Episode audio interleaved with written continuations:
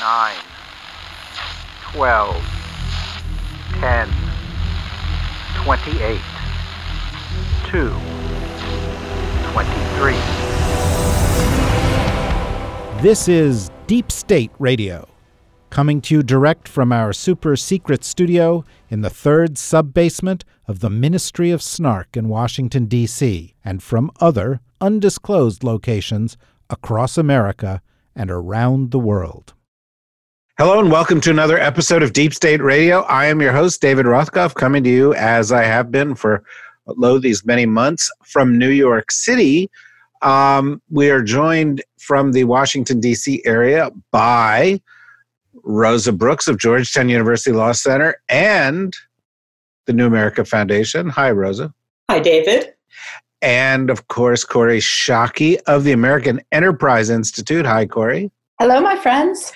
And our special guest today is Peter W. Singer, who is the co author with August Cole of Burn In. And Peter is also fellow at the New America Foundation. Hi, Peter. Thanks for having me. Well, welcome, welcome back. You have a, a great new book, and it's great for us to have the opportunity to talk about something other than that which we've been talking about for the past oh 80 or 90 days although i think there's some important overlaps between the content of your book and uh, you know what we're what we're talking about you want to give the audience a 30 second snapshot before i turn to Kori and rosa to offer their thoughts Sure. So, uh, Burn In is a new kind of book. It's a smash up of uh, novel and nonfiction. Uh, it sounds sort of strange, but what it is is that uh, it's a techno thriller that follows an FBI agent on the hunt for a terrorist through a future Washington, D.C., just about 10, 15 years to the future. But baked into the story are some 300 explanations and predictions along with the nonfiction endnotes to document how they're drawn from the real world. So you get a hopefully we'll hear from your uh, the reviewers on the on the call here, um, but hopefully you get an entertaining story. Uh, but along the way, you learn about everything from how does AI work, uh, how it's going to be applied, some of the political, security, legal dilemmas that we're all going to have to deal with, even down to family life. Uh, so I'm a parent. I liken it to sneaking fruit and veggies into the smoothie. Meaning that that's the good stuff for you. There's something nutritional you get you get the sweet stuff, you get the entertainment, uh, but along the way you get uh, that valuable uh, nutrition, so to speak. So, Kori, you read the book. What do you think of this smoothie? I did read the book, and I think it will do more for uh, how people understand the social, political, and interpersonal ramifications of artificial intelligence teaming than anyone, any amount of journalism, any amount of earnest, well meaning uh, reports. Just as Ghost Fleet helped all of us imagine what the high tech war with China that could be coming would be like. Parenthetically, my favorite element of Ghost Fleet was the notion that Americans are actually terrific insurgents. That that's who we are as a political culture. What Burn In did for what, me. You never saw Red Dawn? no, this is way better. Oh, the Oh, American serial killer is Chef's Kiss in Ghost Fleet. Um, but what Burn In does is help us understand both the positive and negative ways that artificial intelligence teamed up with human training and human kind of um contextualization of information is going to change both the economy, the security uh, aspects of our lives, but also the interpersonal ones. For me, this felt like a different kind of book than Ghost Fleet and much more in line with uh, maybe the Moynihan report about the about the collapse of family structure in Black America that's now become the norm across all races. It felt very intensively about how relationships are going to change and the isolation associated with the technologies that's coming if we don't make smart policy choices. Well, I want to come back to that when we get when we get back to Peter, but I want to give Rosa a chance to provide a perspective. But before I do, because Kori, um, as is always the case, touches upon something I should have but didn't. Uh, Peter and August Cole were also the authors of Ghost Fleet. So if you're going directly to Amazon, Peter, I suppose you wouldn't object if they bought both Ghost Fleet and Burn In. And and they also should check out some great work by uh, authors with the last name of Rothkopf, Brooks, and Schake too. Why not get the set and get a better deal? Yeah, volume discount. That's Let's, actually David. Why isn't the DSR Network swag store selling all of these things in package? Oh no, I, I, must have scratched on something. There we no, go. No, we, we no. should be doing it. The thing that's going like wildfire at the DSR swag store at the moment are the deep state radio um, masks. The the the the facial protection that we're offering in the midst of this uh, pandemic. But we should do books next. Definitely. Rosa, I know you've had this book for a while, and uh, these are subjects you've thought about. What do you think? I, I have this book. Um, I haven't finished it though, so I I, I hope Kori is not going to spoil it by telling me how it ends. She um, is. She is. She is. no, it's not fair. No, I, I love this. I mean, I love I love the work that Peter did at Ghost Fleet with with August, and I love this too. I I think Peter's absolutely right that fiction. I mean, well, I maybe I'm I'm I'm extrapolating too much from myself, but everything I know about anything I've learned from fiction. I, I, I, I my attention span is too short to make it through long tomes of nonfiction. Uh, and I think humans need narratives to make sense of things. I, I also think that when you think about so many of the policy failures of our time, they're some of them are due to incompetence, some of them are due to meanness, but a lot of them are, are simply due to lack of imagination in the sense that and, and when I talk about policy failures, I also mean the, the things that we don't do that we should do. You know, the, the preparations we don't make that we should make. That we are, as a, as a species, we are not very good at figuring out what could happen and preparing in a way that is scaled appropriately because we our imaginations are too limited. We, we assume that the way things are is the way things will continue to be. And that is not always the case. And I, I think that books like this, stories like this, that help us imagine futures um, in a way that other that frankly no amount of nonfiction and certainly sadly no amount of policy reports from think tanks or government agencies can ever do you know to help us say I can see that future. I can feel that future. I can I can feel what it would be like to be a person struggling through that future. You know that, that that's incredibly important to, to be able to do that. So I I'm, I think it's fantastic, and I, I'm looking forward to finishing it. Kori and I will kill you if you spoil it. Well, we, we would won't be able that. to reach me for months, Rosa. Now's the time. well, we wouldn't want that to happen. Uh, it is a it is a great book. It is a great novel. The characters in it are extremely well drawn.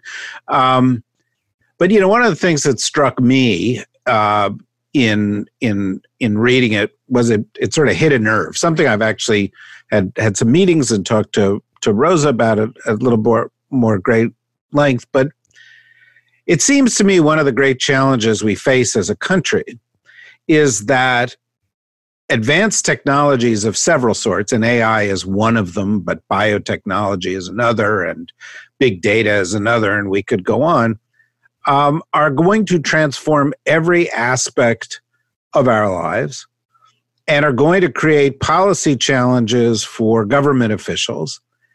And yet, the government officials we have are largely not just completely untrained in these areas. They don't even know the vocabulary with which to have the discussion, which creates a profound threat to us as a country. And now we've even taken it a step further where there is a substantial political group in the United States led by the president that is suggesting, you know, that science isn't that important at just the moment when we are being overwhelmed by scientific challenges. And so to me, that's one of the reasons the book seems so timely. And I was wondering if that played any role in why you were writing it, Peter. Oh, wow. Um, I agree with you on, on all those different counts. And in part, what we hope the book, I mean, we hope for some people, the reality is it's just going to be escapist fun. Uh, and, and the good thing is it's not about a pandemic, so you can, you can enjoy it. Um, but for, there was also a policy goal with this. Um, and the goal is instead of the classic paper that you know is a, a, lengthy paper and then it ends with the policy recommendations at the end or maybe it's in a powerpoint is that instead we're hitting exactly what you talked about we're giving people the ability to visualize the world to come and we're not pulling merely from our imagination we're pulling from the plans for it whether it's uh, here's what union station or starbucks are going to look like that's actually pulled from the corporate plans or the plans for applying this into policing. And oh, by the way, if you don't believe me, here's the end note to show it. Um, and so giving people a way to visualize it. And importantly, that pops one kind of bubble, which is um, uh, we the strange thing is just as science fiction is coming true, um, we've got this problem of first, the way we talk about AI in science fiction always goes back to that idea of a robot uprising. Um, you know, we're literally on the 100 year anniversary of the first time the word robot was created, and it was in a play where they're mechanical servants who wise up and then rise up, and then it continues all the way into you know Terminator movies and, and whatnot, but also in the real world. Um, you see the debates on killer robots or existential threats. Well, the reality is we're going through an industrial revolution, but a really tough one. But also we're going through it um, the Secretary of the Treasury, uh, Steve Mnuchin, said that these issues are not on his quote radar screen end quote because AI and automation is not going to matter for quote 50 to 100 years end quote. That is not just insane; it is it is verifiably wrong, right? And so, um, one is we give people the ability to visualize it, understand it, and then the next part is just what you you brought in which is um, you give people the terms. Uh, you give people an understanding of not just here's the way it's going to be applied here's the things we're going to be debating and arguing about and we better come up with solutions to it. But you do it in a way that goes to this idea that we call useful fiction. So take something like um, uh, algorithmic bias uh, it's a it's an incredibly important thing that we're all going to be wrestling with. Whether it's um, you're a policymaker, you're a police officer, you're a parent, um, and it's a fairly complex topic. Um, but it has you know real risks. Uh, it's been the cause of um, car wrecks. It's been the cause of uh, so algorithm bias is basically when the AI issues a biased recommendation or action um, and no one planned or, or, meant for it. So the funny version of this would be if you're a fan of the um, TV show The Office. Uh, when Michael and, and Dwight are in the car and they follow the GPS even when it drives them into the lake. Um, that's the funny version. The dark version is Tesla car wrecks, or a different one is we've seen um, racist recommendations, true bias of a new kind. Uh, they were using AI as a um, screener for who should get bank loans and no one told the AI to be racist, but it was yielding a result that was saying not to give any African Americans a bank loan. So this is important, fairly complex thing. Most people are not going to read a white paper on it. But we try and show it through the book in a scene where, for example, our main character is an FBI agent. She's at Union train Union Station, the train station, and she's trying to find a terrorist in the crowd of people. And so, very quickly, you can kind of visualize it. You can drop yourself into that story. It's exciting. But at the end of that scene, you've just come away with an understanding of algorithmic bias. Right. Um, uh, another form of algorithmic bias, by the way, is um, that a lot of the code is written by men. And so there's there's a lot of bias there. We don't have that problem here on Deep State Radio uh, because you know almost all our code is, is is written by women one way or another. Kori, you can make a comment or ask Peter a question or both. I want to ask Peter a question, a couple of questions about the book. A couple of, um, I love how much it made me think. There were a couple of things in the book that I wonder if they were conscious choices on August and your part. Uh, because, um, so one thing is a straight out question that has to do with the timeline in the book. One of the things that I noticed is that maybe for for strength of narrative storytelling, you telescoped this down into a few central characters. And one of the things that seemed a stretch of plausibility for me is whether the bad guy could single handedly do all of the searching and coding required to pull off the damage that he does. I didn't go through and check the footnotes on that part of it.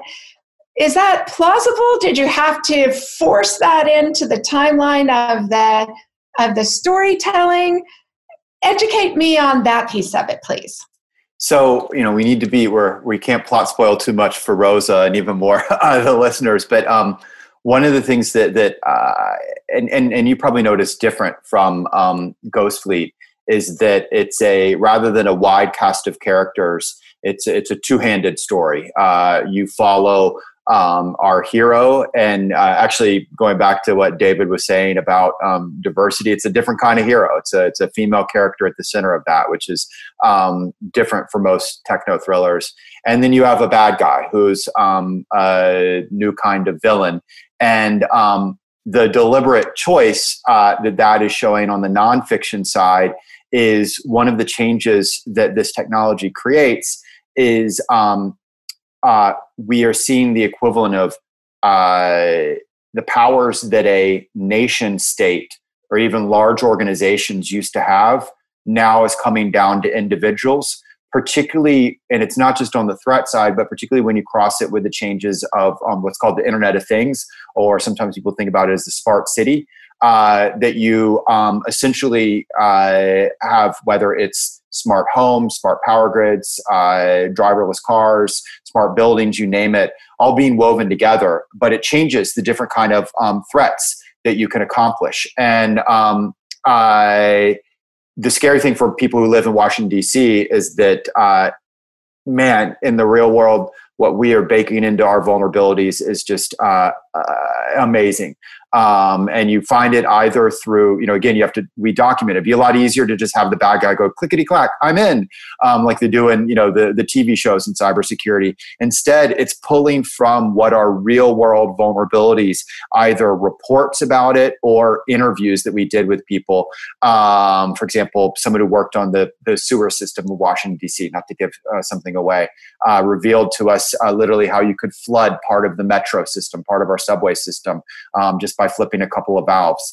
Uh, what was funny is the interview with him, um, his wife uh, yells out, "You don't know him that well. Don't tell him which four. Um, and uh, but so um, the this that's a Peter, long are you going to use your powers for good or for evil?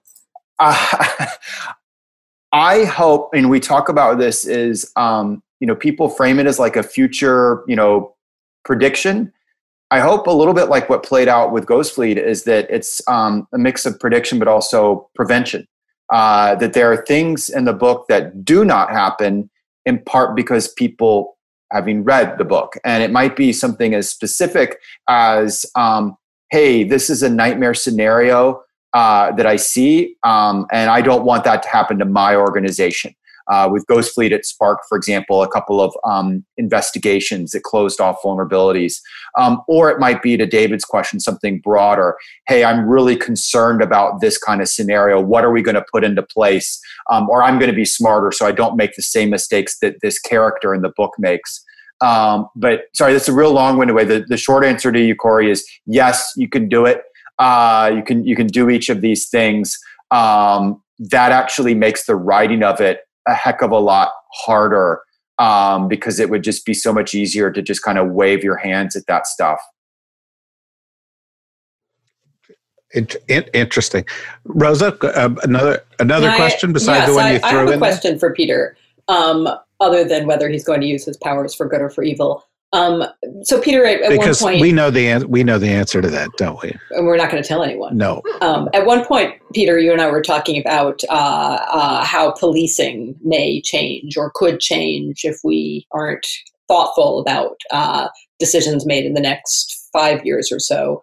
Um, and I wonder, um, as as you know, my my my sideline is as a DC Reserve police officer, um, and I wonder if you could talk a little bit more about that piece of the book as and, and beyond. Um, you know, if you were talking to big city police chiefs or the head of the FBI, uh, what are the pieces of this that you would really pull out for them to think about? Yeah, and I think um, in many ways it links back to you, you. have said it as kind of a joke, uh, forces for good or evil, um, but it's also a theme running through the book that um, one person's utopian vision of the future is another person's dystopian version, and there at times um, uh, a very fine line between them. And you think about, you know, going back to that reference to uh, face recognition technology. We are um, seen it planned to be rolled out, you know, everywhere from um, uh, there's military programs on it. There's obviously uh, police forces uh, around the world. Um, big cities in the U.S. are already starting to apply it. Um, it's also being used by corporations um, and including you know places that would surprise you. Uh, for example, Kentucky Fried Chicken uh, is planning to um, implement face recognition. I knew actually, the Colonel was up to no good. It, yeah, it's not Big Brother; it's going to be Big Colonel. Um, and you know, they even tested it out in, in a store in China. Um, and uh, you can quickly see, you know, they're they're looking at it to know who the customer is, maybe figure out what your wants and needs are. Um, but oh, by the way, you can quickly sort of feel a little bit creepy about uh, Big Colonel there. Or similarly, you know, as you well know, there's tools that you might have as a police officer um, that will make you a, a, better police officer, whether it's that face recognition, whether it's being able to then, more importantly, it's not just face recognition, it's being able to tie that back into all the other data tracking of our lives so that you will know that person and their life history, whether they are currently in an investigation. You'll be able to look over that crowd and see all that. But first, it changes the way you look at that crowd and the citizens that you are policing. And in turn, it will surely affect the way that citizens look at the police officer and those relationships. And um, so, and and that's something that you know you asked for the police officer. I think that's also the recommendation for the the Silicon Valley of the world is that whatever you're pushing out there, you need to be looking at it from multiple different perspectives. You may think this is a really cool new tech that's going to solve one problem, but oh, by the way, it might look very differently if you are from a different background, of a different income level, whatever. The more broader thing is um, also uh, if technology is changing our businesses, our cities. It'll change, obviously, policing in terms of the crimes that you're looking for. So we, every time you get a new technology, um, you get new crimes using that technology. Uh, a, fun example of this would be they get horseless carriages and then suddenly have to figure out um, uh, speeding. Uh, the first speeding ticket was issued in 1896. Um, you get not all these. so, not so, Peter. Uh, President Ulysses S. Grant was arrested for speeding on his horse and carriage in Washington D.C. on the National Mall. Okay, the first horseless carriage one. Thank you. Um, by a DC by a DC police officer. I, I apologize for that. Um, the first horseless carriage law, to be more technical, that Ulysses. It was not just that the individual was speeding the original law was that you had to have someone walk with a flag in front of the car to warn people that you were coming, and you couldn't go past, um, I believe it was uh, uh, three miles per hour. and someone in an early Benz, not a Mercedes Benz, a Benz, um, violated that in Great Britain and was fined a shilling. Well, um, Peter, so, I think it's it's very suitable that your book uh, opens with FBI agents stuck in future DC traffic, full of full of autonomous cars, which is also not moving at anything faster than three miles an hour. So that actually seems totally appropriate. Yeah, and so so that hits. You know, first we've got the new crimes and all the different ways that bad guys might use these technologies that you're going to have to police. You'll see new crimes of um, you know, uh, using robots to rob someone, using robots to carry out a murder, or it's maybe to Kori's, um, uh, we'll plot spoil here, uh, hacking a smart home to conduct an act of arson that kills someone. Or maybe it's something at a bigger level, it's terrorism. Um, the first horseless carriage bomb, car bomb, 1905, going after the Ottoman Sultan. We'll see the same. We're you know terrorists using uh, this in a major way, and you know and we we play with that in the book. But then you have a second thing that um, you know police are going to have to wrestle with, which are new kind of crimes that are unique to the technology because it's intelligent and able to operate on its own out there. So this is the issue of like what we call machine permissibility. Um, the less wonky version of it is basically when there when the Tesla or whatever future car um, accidentally kills someone, who do we blame? Um, and this is a you know an interesting thorny question. And then the final new legal policing question is not just what can we do with our machines and what are our machines allowed to do, but also what are you allowed to do to a machine, which you would, you know, not care about if it was, you know, a car or a toaster, but there's certain things that we may not be comfortable uh, allowing people to do to their robots. And again, this sounds super sci-fi, except oh, by the way, it's here right now. Yeah. Uh, we've got about 10, 12 minutes left. Kori, you want to go for another? I do. I do. Um, they, there were two um, uh, two social science precedents that I kept hearing ringing around as I was reading the book. The first one, as I mentioned, was the Moynihan Report, um, which argued uh, that um, fixing civil rights, redressing the lack of civil rights by Black Americans was going to be insufficient to create the progress we wanted to make in America. And that the lack of economic opportunities for, in particular, Black men was perverting the, the traditional relationships in marriages and leading to the breakdown of the Black family in ways that would keep Black children in poverty moving forward. And I was thinking of that so much as I was reading the book because of the relationship between the husband and the wife. And I wonder if you had that consciously in mind. And the second one that I thought about was Robert Putnam's wonderful book, Bowling Alone, about how the atomization of American society was sharpening polarization and reducing empathy. Because I was so struck in reading the book that there are there's none of the civic society connection that are is a dominant feature of most American lives. There are no PTA meetings. There are no condo boards. There are no, there's nothing that gives people human connections.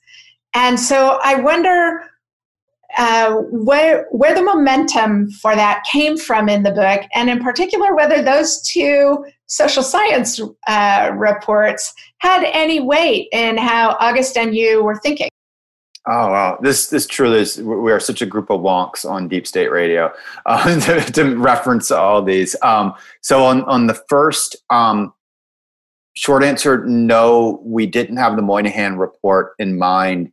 Um, when it comes to those themes and trends, it was actually uh, a combination of um, uh, again the sort of the nonfiction research of pulling out all the different uh, reports on um, job automation and how it will hit different occupations. We uh, literally we b- built a database of every single report that we could find. There's 1,300 different ones in all, um, from what the World Bank predicts to what McKinsey predicts to what Brookings predicts, um, you name it. and you know essentially they estimate everything from 47% of jobs will see automation to the low end is um, that we could find was oecd at 9% either one that is a significant hit. And then you get to you know when this people by say, the way oh, is not how um, tom clancy wrote his novel. No. He had no Uh, databases yeah um, uh, same thing with uh, female characters is uh, you know i love my clancy i particularly love my my early clancy but um, a little bit clunky on on some of that. Um, but uh, so but the thing is is when people talk about that automation they'll sometimes go yeah yeah yeah yeah but you know we'll get new jobs or and they sort of wave their hands at it. Um, but you know the first is it's a it whether it's 9% or 47% whichever one you care about it'll be a really difficult transition for those people who are going through it and then often what they said was what you will get oh but you'll get a gig job working from home. Isn't that going to be great? And of course um, one is we're all now experiencing working from home is not all that great in all the different ways. And two again from the nonfiction side gig jobs have other consequences. The lack of certainty the the feeling like you're always on the hamster wheel all that's difficult. And so that's how we um, we deliberately chose the identity of um, the husband of the main character to be this um, lawyer who's been uh, bottomated. So he'd been in a you know he's someone who's done everything right. He got went got good grades at the right school got a high power job and then he lost it and now he's working remotely on gig work. And so then that allows you with the fiction to tell that story in an even better way. How does it hit him and his emotions and you make it real for people? Um, on the the putnam one the bowling alone um, yeah that was actually something a little bit in the back of mind.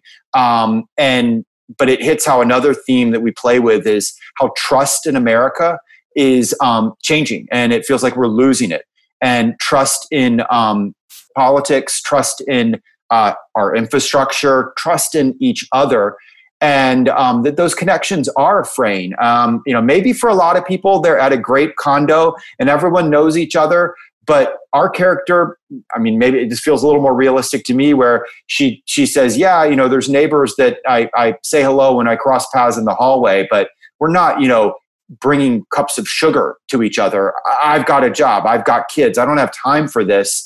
But then it means when things fall apart, you also don't have those same connections. Um, and uh, that that you know, I think Putnam was was onto something, um, and I think we are particularly feeling that right now. Rosa, last question from you. No, I was going to say, um, I, I, imagine, Peter, because of the pandemic, that most of your book publicity events are going to have to be virtual events, which actually seems quite quite fitting, um, given the themes of the book. Um, what what? So I know the book the book doesn't officially come out for another week or so. Um, um, but what are the what are the comments that you have been most surprised by from people who have read it so far? Comments or criticism or questions? I mean, is it is it pretty much what you expected, or are there reactions that have taken you by surprise? So the the the biggest surprise has been what you referenced at the start, the context of pushing this this out there. Um, it's uh, you know, it's a for everybody. It's a totally different environment, and um, you've noted a number of books have come out since, but um, most of them did not have a choice. They were already in the pipeline. What you are, what we're now moving in the period. I'm kind of pulling back the veil. Um, all the big movies moved, um, and many of the books that that could move moved. And uh, we we joke about it that um, you know both uh, Wonder Woman and James Bond and the Wimpy Kid moved why did we decide to stay? And for us, it was um, we thought one, people really do need an escapist read right now, but two, um, that we had something to say relevant to the the world uh, that we're dealing with. More importantly, we're going to come out of um, that all these forces that we saw um, in the book were already in play, but they're being accelerated by the pandemic. Um, you know, whether we're talking about we were talking about remote work, or we're talking, and in some areas we've we've pushed past what people thought would ever happen, and others we moved on a faster timeline. Uh, so um, I'm familiar with telemedicine. Um, telemedicine in a couple of weeks, we went to the level that people in that industry thought would take 10 years. Um, or to your question about policing, uh, we're deploying robotics in ways that, again, were thought, you know, using them police curfews to clean subways to, you know, using AI surveillance of a society. I mean, this has gone incredibly fast, but it also means all those um, legal, ethical, political, moral questions are going to come faster you know so what the characters experience we're going to experience faster in the real world. So that you know in terms of the not predicted the the quicker greater application of it to our real world um, was one i did not anticipate. The also the need for people to have a escapist read um, takes on a whole new meaning um, right now. I know we're, we're all personally experiencing that. Um, and so that the the change of the um, what you know there's i've been planning my um, you know year around traveling book tour and instead um, you know i'm doing it all from uh, the home and, and downstairs. And maybe you hear it maybe you don't. I've got you know an elementary school running.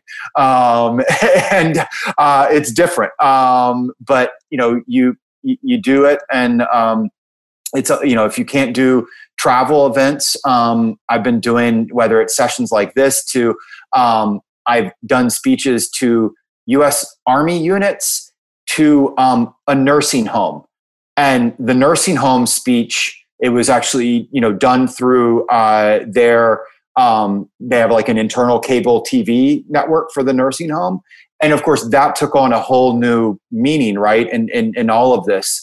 Um, so I think that's been the biggest surprise. Um, otherwise, it's been um, the, the earlier views have been. I mean, you all know this as writers. You spend years on something, and then you kind of just toss it over, and you hope it goes well. Um, so far, it's it's they've been really kind, and um, you know the one thing I will I will fight anyone on is I think we've got the most bizarre combination of early reviewers of any book in history. Um, you know, so we've got our Wonkland, you know, um, uh, General Petraeus, former head of uh, NATO, former head of U.S. Navy, um, you know, uh, and Marine Corps, all that, you know, Wonkland type. And then at the other end, we've got, you know, the writer of Lost and Watchmen and the new Star Trek movies. These are not people who normally come together. And I think it's because, again, that double hand of for some people, it's, I find it useful. For other people, I just found it fun. I think one of the great things about this book and the approach that you guys have taken on this book and on Ghost Fleet is, of course, that the fiction and making it stories about people draws in a much broader audience. And the combination of fact and fiction is extremely compelling. I think it's even more compelling to people who are living their life now, living their life on Zoom, working remotely, hoping for uh, science to come up with a cure to a disease, worried about what will happen when uh, AI might create diseases, much much less cure diseases. Um, uh, seeing a robot in the park as as as you know was experimented with in in in uh, uh, Singapore, for example. I saw one of those Boston Robotics robot dogs telling people to stay apart from each other. You know, it all it's it's it's fact and it's fiction, but it's also all around you right now, and so that gives the book a kind of an urgency, um, which should lead everybody to go out and, and order Burn In. Uh, but of course, for deep state radio nerds, this is obviously the novel they should be reading. As you pointed out earlier, um, they are wonks, or, or, or, you know, and and this is the kind of thing that combines uh, the stuff that's most interesting to them with a great story. And so we encourage them to go and and and buy Burn In from PW Singer and August Cole. And we want to thank you, Peter, for joining us. And we want to, uh, of course, as always, thank you, Rosa, and thank you, Kori. Uh, for those of you who uh, want to follow us and and and get more information on what we're doing, go to the dsrnetwork.com. Later this week, we have not one but two members of Congress. We're going to do a one-on-one with Representative Debbie Dingell uh, of Michigan, and then on our Thursday show, we are joined by Congressman Jim Himes, one of the smartest and most uh, uh, uh, uh interesting members of Congress. so Join us for those. Go to the dsrnetwork.com to find out more. Buy Peter's book. Uh, as he says, buy it with Rose's book and Kori's book. You know, I mean, you know, you could you could do you know your your share there, and uh, we'll see you all soon. Stay healthy.